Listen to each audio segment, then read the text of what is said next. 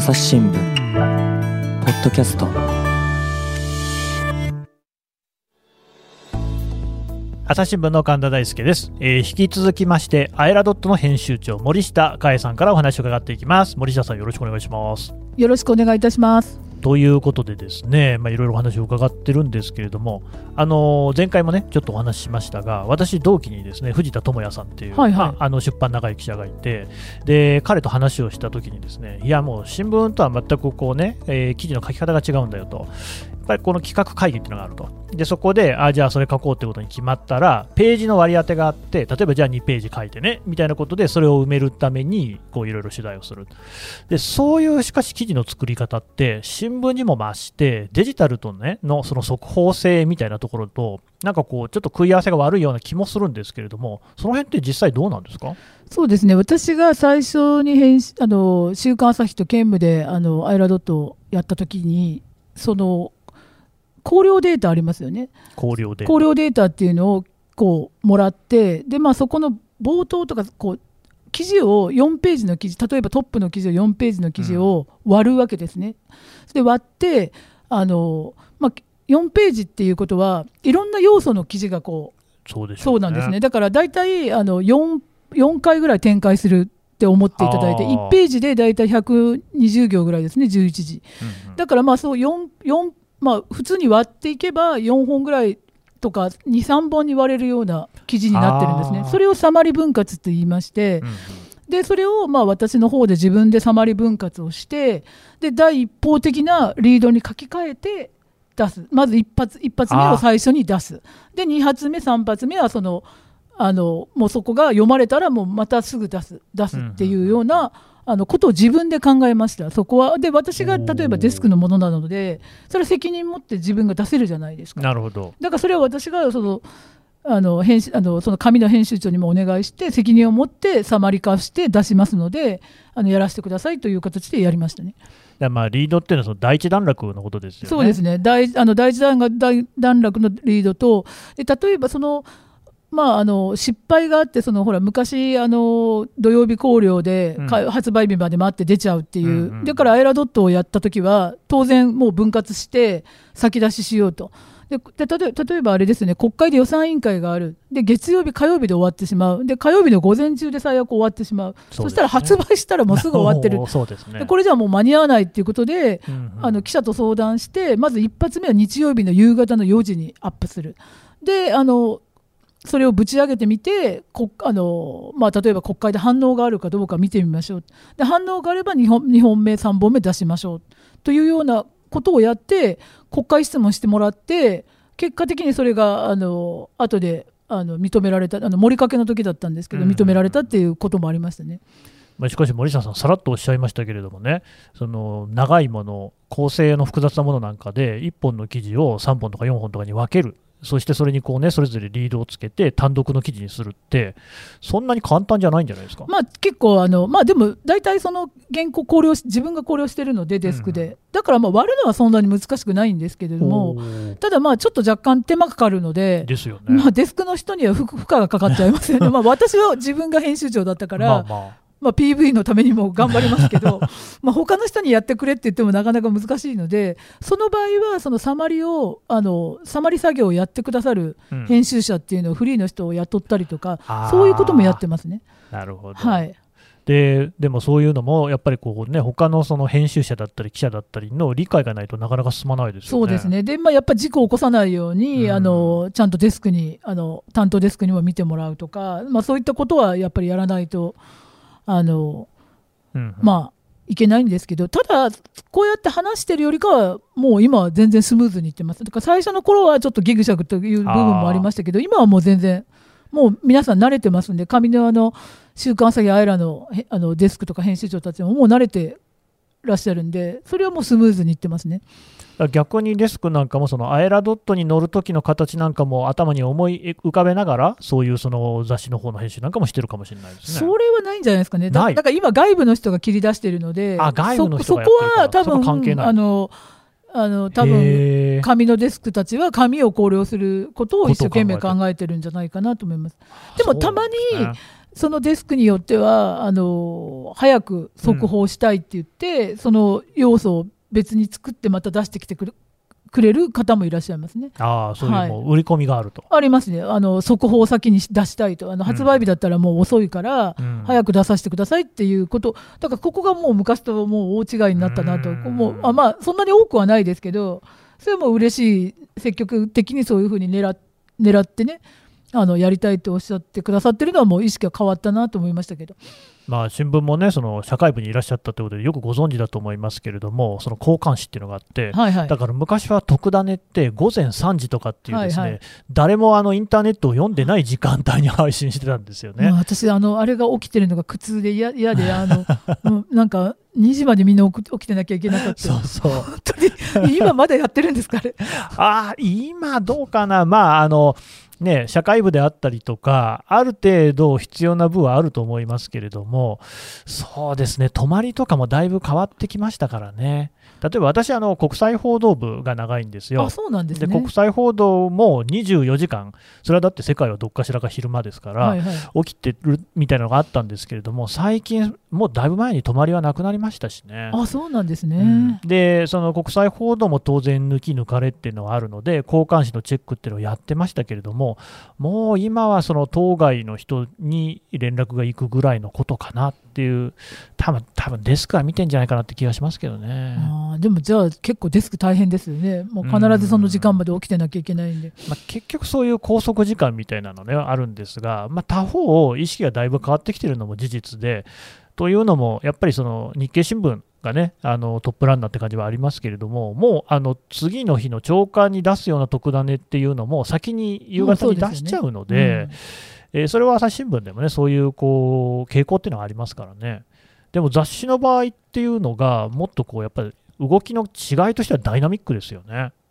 そうですね。だからやはり雑誌の特集のトップの特集っていうのを、まあ、ニュースにしないとかですね、うん。まあ、そういった私がもう編集長やった頃はかなりこう週刊朝日の読者層って割とシニア層なんですね。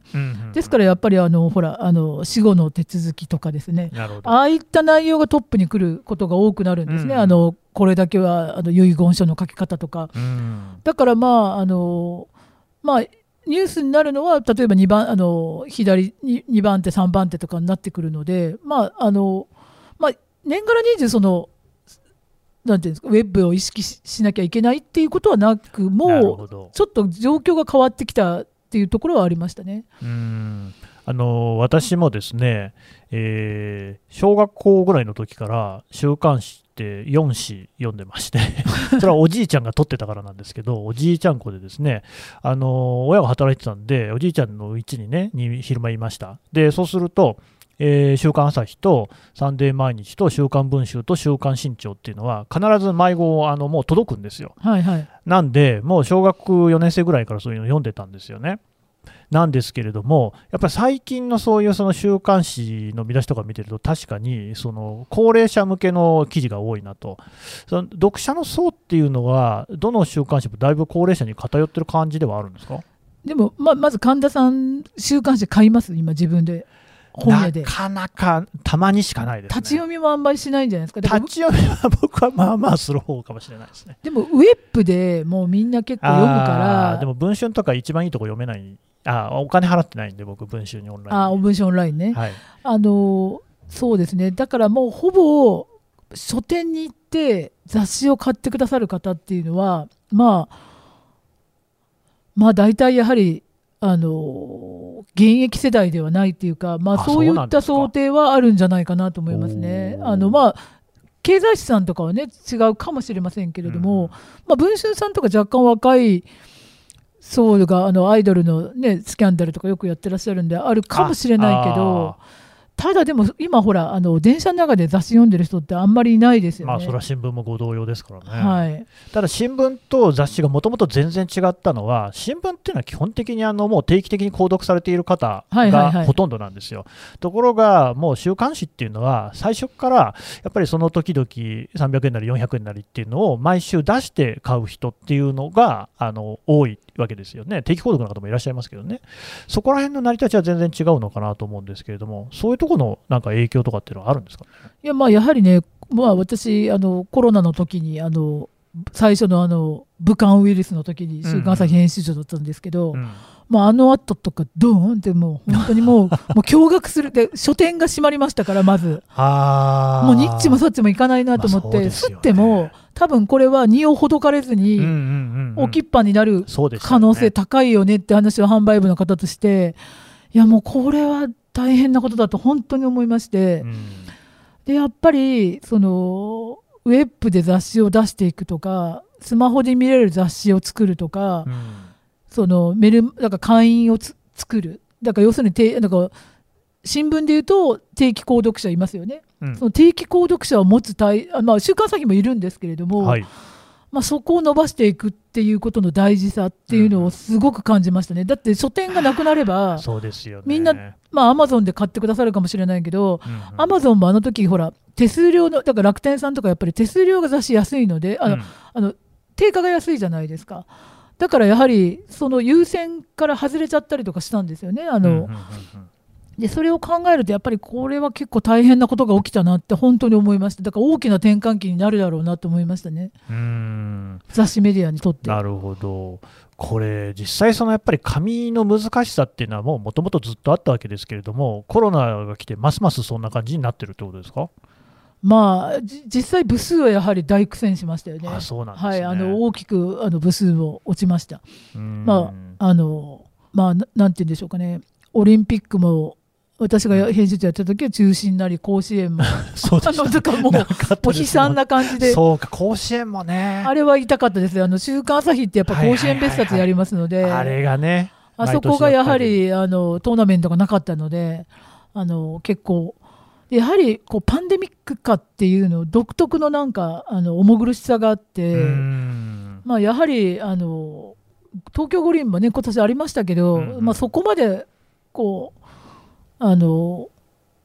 まあ、実際ねあの感染者もすごく多かったので、うん。まあ、やはりそこまでなんかこう盛り上がるっていうところまでいかなかったのでそういう意味で言うとやはりなんか状況やっぱりコロアフターコロナって皆さん、ね、よく言ってらっしゃいますけど、かなりこれからなんて言うんでしょうか業界再編じゃないんですけどコロナでかなりもう加速するだろうなと、まあ、DX っていうんでしょうかね。うんうんうんうん一方で、アイラドットはどうですか、あの朝日新聞デジタルでいうと、えーコロナ禍、その緊急事態宣言が最初にあった頃つまり2020年の4月とかその辺ですよね、は、あの結構 PV が増えたんですよ。やっぱりそのコロナ禍でお家でパソコンを開いて記事を読むっていう方なんかも増えたっていうふうに当時はあ推測されてたんですけれども、アイラドットはどうでしたか？そうですね。あのその頃はあの最初は結構増えたと思います。あうんの最初の緊急事態宣言の時は、まあ、雑誌はあの私は、まあ、あの雑誌のあの週刊朝日の方をやってたんですけど、ね。ただあのアイラドットも PV 数は伸びたっていうふうには聞きましたね。はいその後落ち着いちゃいました？まあ、その後だから秋から冬にかけて結構落ちたんじゃないかなと思いますけどね。うんまあ、朝日新聞デジタルもご同様なんですけど、はいあれって何なんでしょうね？うんまあ、そその一つの方法として他社さんがあの PV 伸ばしてる方の中ってやはりそのフォトギャラリーを作ったりとか漫画を出したりとかはいはい。やっぱりそのいろんな出版社の方と話してると、まあ、結構工夫されてるんですよね。うんただ、まあ、ここは考えどころであのアドネットワークでそのあの、まあ、その金額っていうんですか単価ありますよね。アドネットワークからいいただく単価があるんですけど、まあ、そこの辺の単価がその、あのまあ、フォトギャラリーだとか漫画でどういう形になるのかっていうのはちょっと読めないところはあるんですけれども、うん。ただページビューは本当に純粋に上げようと思ったら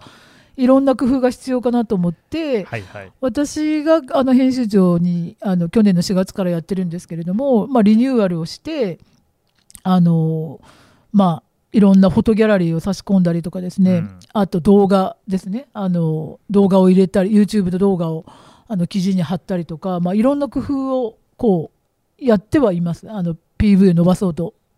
うんはい、ちょっとね、専門的な話になったんで、若干補足をしますと違ってたら言ってくださいね。あの基本的に、まあ、朝日新聞デジタルなんかもそうなんですけれども、記事を表示させるわけなんですが、アドネットワークっていうのは、まあ、そこに一番こうざっくり言うと、バナー広告であるとか、その広告が表示されるわけですね。で、それはそのアドネットワークからで来るんですけれども、だからあの記事を開くと、1ページビューあたりいくらっていう、まあ、非常に小さい金額ですけれども、金額が入ってくるわけなんですが、えー eh, 写真の場合、じゃあそれがいくらになるのかとか、そのそもそも PV として同じだけそのアドネットワークの方でね、広告の代金としてこう計上されるのかっていうと、まあ、そうでもないんですよね。やっぱり記事っていうのはずっとその記事を読むっていうのが前提になっているけれども、写真とか、まあ、それこそ漫画の一コマとかになってくると、パッパッパでいっちゃうから、そうでもない場合もあるっていうことなんで、まあ、必ずしも PV が多ければ収益が高いっていうことでもないっていう、まあ、そんなとこですからね。まあ、そのその他社さんがね、どれぐらいの収益かっていうのは、こちらわからない、ちょっとわかんなんとも言えないんですけれども、ただ、そのじゃああのほあ、すみません、フォトギャラリーを一生懸命やって、じゃあ、あのどうかなと、まあ、そのページビューは上がるんだけれども、まあそのまあ、ちょっとそういう、あのまあ、実際問題として、そのおっしゃってるような問題はあるのかなというふうに思いますね。うん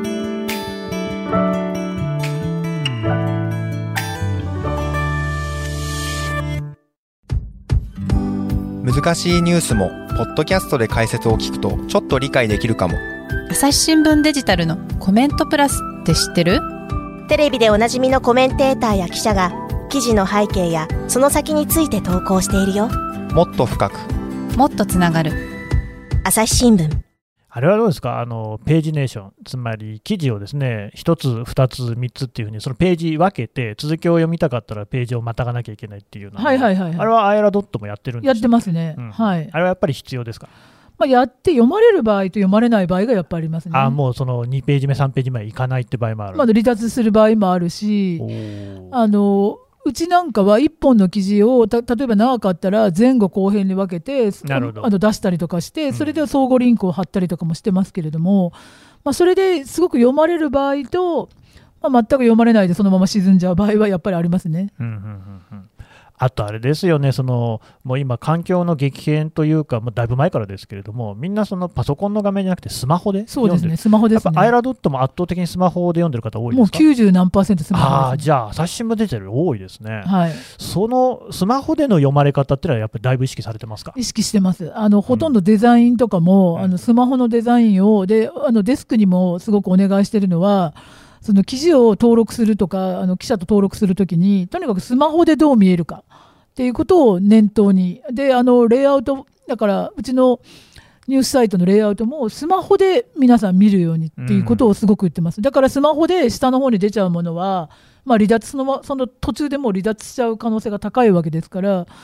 やはりまあトップに何を置くかとかその辺がいかに重要です。であとスマホのビジュアルとしてこう簡単にサクサクっと見て例えばビジュアルがすぐ出てくるとか、うん。まあ、それとやはりあのスマホって結構今画素もいいですよね。うんうんうん。だからまああのそれなりの写真とかあの、まあ、そういう図版を使うとかそういう工夫をするようにまあかなり言ってます。だそのスマホで響くような記事だったり写真だったりっていうのが今までの雑誌作りでちゃんと出てくるものなんですか、あのね雑誌のいいところは、うん結構撮影とかちゃんとしてるんですよ。でうちも割とあのカメラあのアイラドットもその名残ではい。あの単独インタビューするときとかうんうん。はきちっと写真撮り下ろしたりするんですね。なるほど。だからそういった場合はまあかなりいい写真が結構撮れてたりするので、うん。まあ、そういったものをふんだんに使ってあのビジュアルを生かした紙面にすするとか、まあ、写真をたくさん差し込んで記事を豪華にするとか、うんうん。まあ、そういったことはあの私自身結構好きなので嫌いではないっていうか。ね。まあ、あの私、えーグラビアは実はやってないんですけど、ほいほい。まあ、あの編集長の時に結構グラビア班にいろいろ教えてもらったりとかしてたの確かで。にね。雑誌といえばグラビア付き物ですからね。そうですね。でかなり豪華に撮ってるんですよ。で、はいはいお金もかかってますし、ん。スタジオでちゃんとプロの有名なカメラマンにも撮り下ろしてもらってそこをあの私もあの例えば嵐さんの時とかうん。立ち会ったりとかもしてますので、うんあのまあ、かなりきっちり撮ってますんでね、まあ、それはそれであの雑誌の財産っていうかウェブにないあの財産なので、まあ、そういったものを、まあ、ちゃんとあのお金をかけて作ってるものに関してはあのしまあ、紙面だけじゃなくてウェブでも活かせるようにな作りにしようということはあの一生懸命やってますね。細かい話にはなりますけど、新聞の場合だとですね、やっぱり新聞の紙面って縦長じゃないですか。はいはいはい。だから写真も基本縦が多かったそうなんですよ。縦朝日デジタルの写真縦多いわって思って。でスマホで見るとでも縦ってもう写真でドカーンになっちゃってやっぱり横の写真というのがスマホでは見やすいしはい標準っていう感じですけれども、えー、とその出版というか週刊誌の場合だとそのあたりの違いってのはないですか？なんかね雑誌の方はやっぱりそういうの全然関係なく使ってるんですよ。すねただアイラドット私はあのデスクと部員に言ってるのはトップは横横へー横写真にしてくれと。だないと切れちゃう時もあるんですね。そうなんですよね。だからこれはあのすごくあの言ってます。で必うんずあの横い横位置のいい写真をトップに置いてそのまあ、例えばアザーで全身ショットの縦とか、まあ、そういったこう配列っていうのも例えばヤフーに飛ぶ最初の1枚目の写真はそれを意識してあの、あの横横か正方形にするとか、まあ、そういったことは結構細かく言ってますね。でそのヤフーニュースに記事を配信した場合に逆にそのねアエラドットの方にお客さんを呼んでくるためにはそのもう1枚2枚目の写真といいますかねやりますよね、ナビリンクですね。もうもう必死でやってますね。やっぱりそこら辺は工夫されてるしてます。あと関連記事ですね。関関連連記記事に関しては、まああのまあ、とにかく自社サイトに戻さないといけないので、まあ、一生懸命やってますね、これはう。んやっぱりあそこのその CTR といいますか、はいクリック率をどれぐらい上げていくかっていうのが鍵ですもんね。鍵ですね。で、CTR ね、私が最初2017、18、うん19ぐらいまでやった時っていうのは、昔はそんなに競合媒体がなかったので、CTR 高かったんですよ。あそうですか。高かったです。だから、もうなんか、紀州のドンファンとかドカーンってやった時とか あーなるは、ほど。もう本当にもうザクザク来たんであすよ。読みたいあのですね、それね。とね、オウムの死刑のあの、うん一連の死刑があったじゃないですか、あのうんうんありました時って週刊朝日とかって、あのまあ、昔なんですけど、オウム別冊とか作ってたんですね。あでそうですかそうやって豊富にもうあの記事があったんですよ。ですからもうどんどん出したら、うんもうどんどん読まれたんですね。うーんで昔はその CTR が結構高かったんですけど、うん今やっぱり競合媒体がすごく増えてるのでそうですね。でやはりヤフーさんの記事の間にそなんか別のものが挟まったりもしてる影響もあると思うんですけど、うんやっぱ CTR 結構低くなってきたなっていう感じはしますね。うんですからやっぱナナビリンクとかは強い写真を必ず2枚目に置くっていうのはまあみんな結構知恵絞ってますね。まあ、なんかちょっと前の数字でも、ヤフーニュースって4000の媒体から記事が出てるとか言ってましたから、はい、そんな中でしかし、あのいわゆるヤフートピックスっていうトップページにですね出てくる記事に選ばれると、これ、なかなか大変ですよね。まあそうですよね。トピ争いみたいな形になりますよね。この辺はなんか工夫されてるんですか？工夫はやっぱしてますね、あの独自ってつけ,、つけあーまつけて、やはり、まあ、ある程度独自感のある、まあ、どんなニュースでもいいんですけれども、そのお受験でも何でもいいんですけど、やっぱり独独自の強いコンテンツを、うん。それとやはり私も記事が上がってきたときに、これはトップ上がりそうだなとか、やっぱりわしっかり取材してるものは分かりまあのうん。面白ければ、ある程度はあの予測がつきますよね。うん。あのなるほど。まあ、だけど、まあ、やはり、まああのまあ、トピ枠っていうのを取るのは結構大変かなっていう気はしますけどね。アエラードットのオリジナル記事もね、今たくさんあって、えー PV なんかでも随分とね、多くを占めてるって話でしたけれども、一方で、あのそういうオリジナル記事の難しさみたいなのはないですか？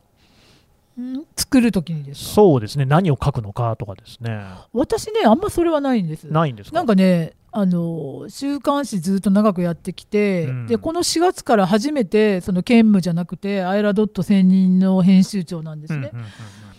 でも全然なくてなんか常にあれやりたいこれやりたいとか思ってきて。でなんかあのそこはさすがですね。なんかウェブって魔法の箱みたいで私結構好きなんですよ。魔法の箱。というと、なんなんぼでも入れられるじゃないですか。ああ、そういう意味ですそう。ね。だから確例えば藤田君藤田さんがこういう記事あの出したいって言ってきていいですよって入れられるし例えばあの朝日新聞社さんのね他のまあ知ってる記者さんからお話があったらあいいですよって言って入れられるしなんて言うんでしょうまあ、これ週刊詐欺だと紙面が足らないとか、うんもういろんな問題出てきちゃうんですよ。ですね。で例えばこういうふうに切り口にしたらワンイッシュでこれでまああの開ページ1ページとか例えば1400字でこれぐらいできるなとかうんこう週刊誌だとやっぱり紙面がないとかもうなんか間に合わないとかこういろんなあれが出てきてこのタイムリーに出せないじゃないですか。だけど別に土日でもあのき私は記事があれば受けて自分で出してるんですけどあのいや全然それはなんかストレスがなくなったっていうか、うんなんかその週刊誌だったらこう作るのにとかっていうのはほとんどないないですよね。むしろその週刊誌時代の方は窮屈だった窮屈でした。だから選択肢が広がってで例えば動画も,、もうすごいやりたかったんですよ「週刊朝日」の時から。うんうん。でそのあのまあ将来的にはそのあのなんて言うんでしょうね。まあいろんな動画紙うん。例えば、まあ、このポッドキャストさんみたいな声だかうんうん。らもうすごい複合媒体になるだろうなっていうのがまあそうすると何でもできるから、そうですね。うん、ただあのついていかなきゃいけないんで あの CMS ど。を覚え覚えるだけじゃなくていろんなことやんなきゃいけないからなんかあれだなと思うけどでも楽しいんじゃないですか？それはそれでなんか新しい形だからまだわからないですよね。どこが正しいっていうのがまだ結果が出てないだけにあの、まあ、媒体的にその週刊誌だとやれることって結構限られてる気がするんですけど、うんうん。アイラドットだったらやれば可能性は結構ある。であかなと思ってますけどね。動画っていうね言葉が今出てきましたけれどもなかなかしかしその雑誌の記者さんが動画を撮るっていうのは難しいんじゃないですか？私ねその昔最初にあのアイラドットのあの編集長やった時にあの懇意にしてるそのニューヨークのライターさんが戻ってきてはい。スマホを見せてくれたんですね。でそれってスナップチャットっていうその、うんあのまあこっちでいう LINE みたいな、まあものなのかな、うん。なんかそこそこに入ってるアプリをその人が押したらはい。タイムズだったと思うんですけど、まああのまあ、雑誌だんだん雑誌のあのアプリだったんですけど、はい。もういきなりインタビューがバーンと出てきて巻頭のインタビューが動画でボンと出てきたんですね。そうですか。でそれを見た瞬間にあきっと雑誌もあのこうなるだこうなっていってうん。動画とセットっていうかこういう形でないとい生き残っていけないんじゃないんだろうかっていう気がして、多分ほらアメリカで流行ることって数年後に日本に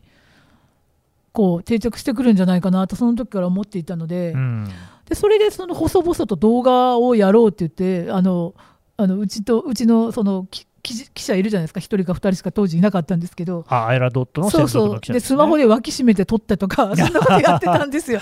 で昔はなんかとんでもないそういうなんかスマホで撮ったような動画うをん。YouTube で上げてこう喜んでて、でそういう提供があっただか誰かのインタビューを動画いいですか？って言ってもう本当に脇締めて撮るみたいな 感じでやってましたね。でで、まあ、まあ今みたいにちゃんとほらテロップ入れたりとかはい全然ちゃんとやってなかったんですけど、まああのまあ、そういったことはやってあこれからこういう形になるなと思ってたところで、まあ、紙にちょっと行っちゃったあの紙の編集部に戻っちゃったんで、でもまあ今はあのまた熱心にあの、まあ、動画とか撮れるチャンスがあればやりましょうという形は考えてますけどね。そういうそのまあ動画を使って表現の幅が広がるっていうのはねすごくいいと思いつつ、はい、一方でその、まあ、テレビ局ならないですね、我々、しまあ言ってみれば素人の分野である動画で、マネタイズって難しくないですか、マネタイズめちゃめちゃ難しいですね。だからはっきり言ってなんか媒体の宣伝の一つにはできるだろうけどあまあマネタイズはちょっと動画はーもういいかなと、ちょっとそれを目指せばうんものすごくお金かけなきゃいけないじゃそうでしないですか。ょうね。多分なんかニュースピックスさんとかとも話したんだけど、うん動画だ動画であそことかタレントさんとか使ってらっしゃるから、うんうんまあ、かなりお金かかりますよねああいう撮り方するとそうでしょうね。まあだからそういったお金のかけ方してもテレビ局にはかないませんよね、所絶対詮プロなのでね。向こうは機材だあるし、編集の技術もありますからね。そうすると、まあ、そういうことではなくって、もう本当に純粋に表現の幅を広げるっていうところで面白そうですね、そういうそういうふうに、まあ、あの考えていてで、まあ、あのうちは出版社なので、うん。例えば生活文化部っていうっていう部とかもあって例えばレシピとかをこうあの本を出したりするんですね。でその時にそのあのレシピの本を作る時に動画を撮ったりとかするわけですよ。こうやって玉ねぎをこうやって切ってこうやって炒めてとかそういうのとかあとあのすごくアイラドットで昔読まれたのがグレーヘアのまとめ方っていうだから要するに白髪をグレーヘアのままなんか高齢者の方でもそれがなんかおしゃれみたいな時期があったんですね。はいはいでそれをどうやって後ろで束ねるかみたいな動画を作ってくれてそれを出したらもうめちゃめちゃ再生されましたね。面白そうですね。はい、もう短い動画だったんだけどだから、まあ、そういう何もそのなんかテレビ局さんみたいなものを撮るっていうものじゃなくていろんなまあそういうあの媒体あの紙面とか、まあ、あのものを作っていく間でそういったものってできるんじゃないのかなっていう気がしますけれどもねそのプロである必要ないかなとは思いますけど、そうなんですよね。はい、かえってやっぱり YouTube であったり TikTok であったりその、まあ、画質といいますか動画としての質の高さというよりはそこにこう何が表現されているかっていうのの面白さが重視されてる感じしますもんね。そうですねはい、うんちょっとね森下さんにはさらにね話を聞きたいんですけども、はい一旦じゃあここで引き取らせていただこうと思います。はい森下さんどうもありがとうございました。はい